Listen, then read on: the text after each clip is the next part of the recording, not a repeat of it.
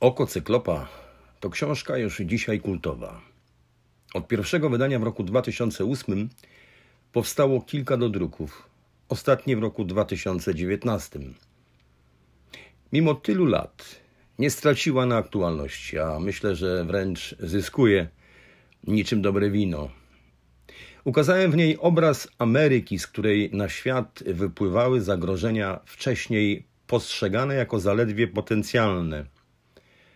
Demaskowałem w niej nie tylko przyczyny dramatycznych wydarzeń 11 września 2001 roku, ale też wiele mrocznych stron imperialnej polityki hegemona początku XXI wieku.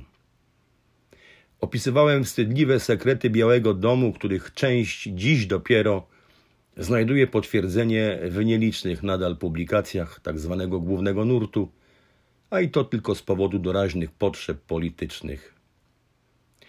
Poza związkami kolejnych kolorowych rewolucji, których od tamtego czasu przybyło, z interesami przeróżnych oligarchów finansowych, ukazałem w tej książce mechanizmy działania międzynarodowych korporacji, które w ostatnim czasie zdominowały nasze życie i będą to czyniły z coraz większym zacięciem.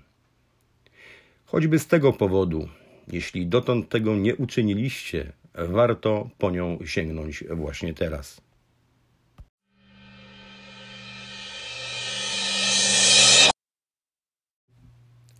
Już w początkach lat 60. zaczęto pracować nad sposobem zdalnego prowadzenia i lądowania samolotów. Pierwsze urządzenie, jakie wtedy zdało egzamin i stało się bazą dla dalszych tego typu prac, nosiło nazwę Cyklop. Dziś, mimo upływu półwiecza, Cyklop znowu wraca, jednak już w nowym wydaniu. I nie dla jednego samolotu. Nowy Cyklop otwiera swoje jedyne, niestrudzone oko, by nadzorować dziesiątki, a nawet setki samolotów, ale i czołgów i żołnierzy. Cyklop dzisiejszy podbije wkrótce świat, a jutro będzie już tylko pilnował posłusznej trzody. Korzystając z kamer, mikrofonów, internetu, coraz zresztą doskonalszego. Pentagon bowiem już buduje swój własny internet, swoją wojskową ogólnoświatową sieć dla wojen przyszłości. Celem jest umożliwienie amerykańskim dowódcom i podległym im oddziałom dostępu do zobrazowania w czasie rzeczywistym wszystkich obcych wojsk i potencjalnych zagrożeń. Ma to być według wojskowego nazewnictwa Boże oko wojny.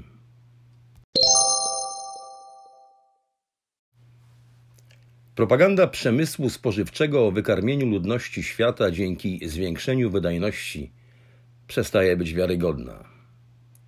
Genetycznie manipulowane rośliny tworzy się nie dlatego, że są bardziej wydajne, ale dlatego, że korporacje mogą je opatentować.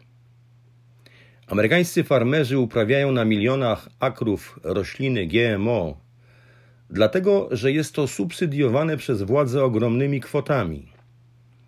Te pieniądze pochodzą naturalnie z kieszeni podatników. Im więcej farmer wysieje takich roślin, tym więcej tych pieniędzy dostanie. Jest to zresztą swego rodzaju błędne koło, ponieważ dotacje te, powodując wzrost uprawy roślin modyfikowanych, zalewają nimi rynek, co przekłada się na obniżkę cen uzyskiwanych z ich sprzedaży. To z kolei skłania farmerów do zwiększania upraw. Natomiast farmy ekologiczne nie dostają oczywiście od rządu żadnych pieniędzy.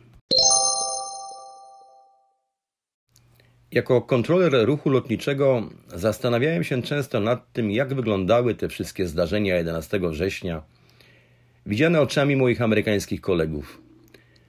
Prasa nie informowała o tym, a nawet specjalistyczne magazyny były nad wyraz powściągliwe w ukazywaniu odczuć tej specyficznej grupy ludzi, której przyszło zmierzyć się z tak niespodziewanym wyzwaniem.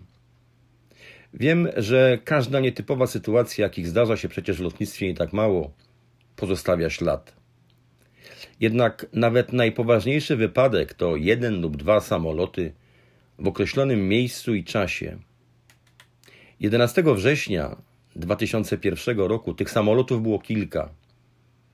i nikt nie mógł być pewien, co zdarzy się za minutę, kwadrans czy godzinę i w którym miejscu. Nikt spośród kontrolerów nie wiedział, czy po kolejnych informacjach, jakie do nich docierały, nie przyjdzie im samym zmagać się za chwilę z czymś nieoczekiwanym. W tym zawodzie nie ma gorszego uczucia niż poczucie bezsilności. A tego dnia to wrażenie musiało być obecne w sercach każdego kontrolera w Ameryce.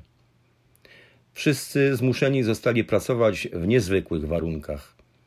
Nie obca im przecież presja czasu stała się tego dnia wszechobecna.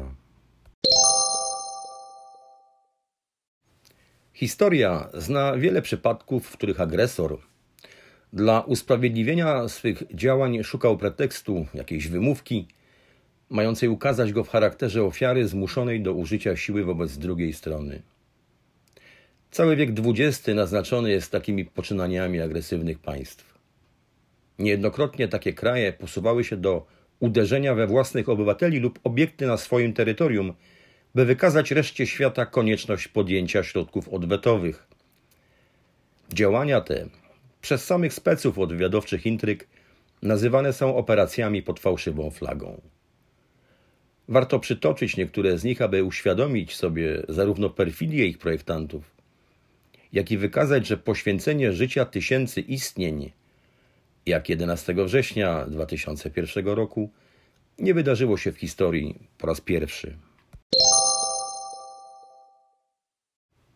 Wydawać by się mogło, że instytucja żołnierzy fortuny, jak ich nazywano, przeszła do historii wraz z końcem zimnej wojny. Nic bardziej mylnego. Jest ich w dzisiejszych czasach całkiem spora liczba.